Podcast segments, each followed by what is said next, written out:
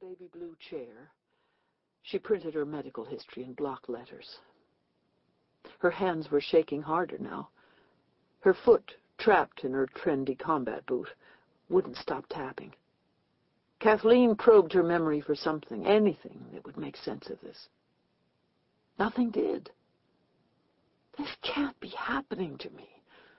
I shouldn't be in the Women's Medical Center. She had made out with boys, but damn it, damn it, damn it, she knew the difference between kissing and fucking. She'd never gone all the way with anyone. Never even wanted to. She was too old-fashioned about sex. Or maybe just a prude. Or maybe just a good girl. But she hadn't done anything wrong. She'd never been touched down there by a boy. Wouldn't she know if she had? Of course she would. So how could she be pregnant? She couldn't. It wasn't physically possible. She was a good kid, the best, everybody's friend at school. Kathleen Beaver was a virgin. She'd never had sexual intercourse.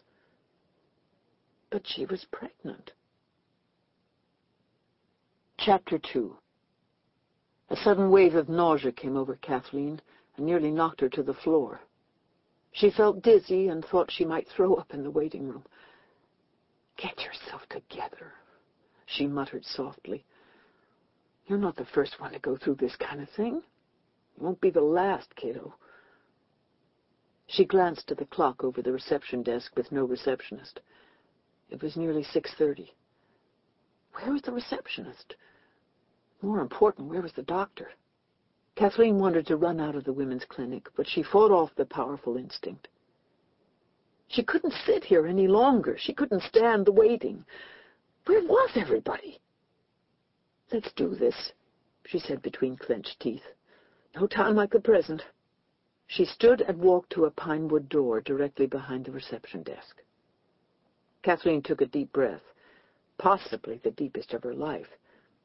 She turned the metal handle, and the door opened. She heard a soft, mellow voice coming from down the hall. Thank God someone is here after all.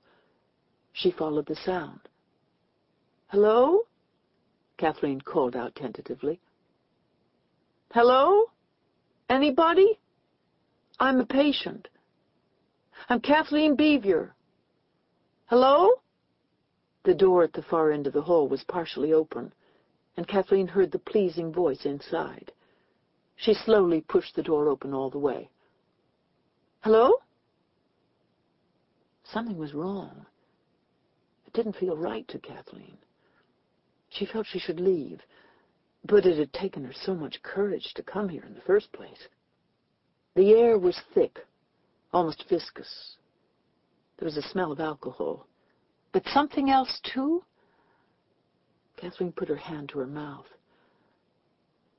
It took her a few seconds to take in the full, horrifying effect of what she saw. A young, dark-haired woman was hanging from a hook high up on the wall. She wore a white medical coat. Her name tag read Dr. Higgins. A cord was slip-knotted crudely around her neck, which seemed stretched to at least twice its normal length. The neck and face were congested a brutal dark red. There was petechial hemorrhaging in the eyes, which were frozen in fear.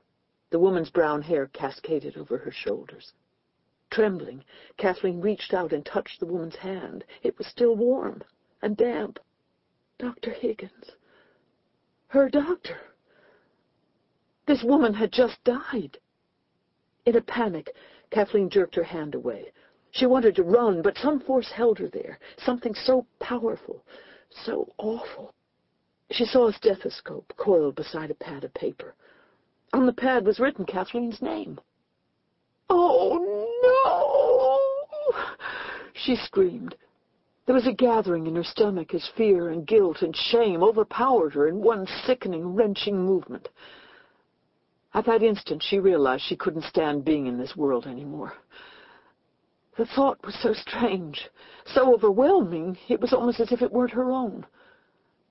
A tray of instruments glittered near the pad of paper. Kathleen took up a sharp blade. It was ice cold and menacing in her hand. She heard a voice, but no one was there. The voice was deep, commanding. You know what you have to do, Kathleen. We've talked about it. Go ahead now. It's the right thing. In the space between the pink cuff of her Ralph Lauren Oxford cloth shirt and the crease of her left wrist, she sliced. The skin parted. See how easy it is, Kathleen? It's nothing, really. Just the natural order of things. Then blood welled up and fell in large drops onto the floor. Tears flowed from her eyes and intermixed with the blood. One more cut, just to be sure. The second cut was harder for her to do. The wristband of her watch covered the best place on her vein, and her left hand was already weak. She sliced into the vein again,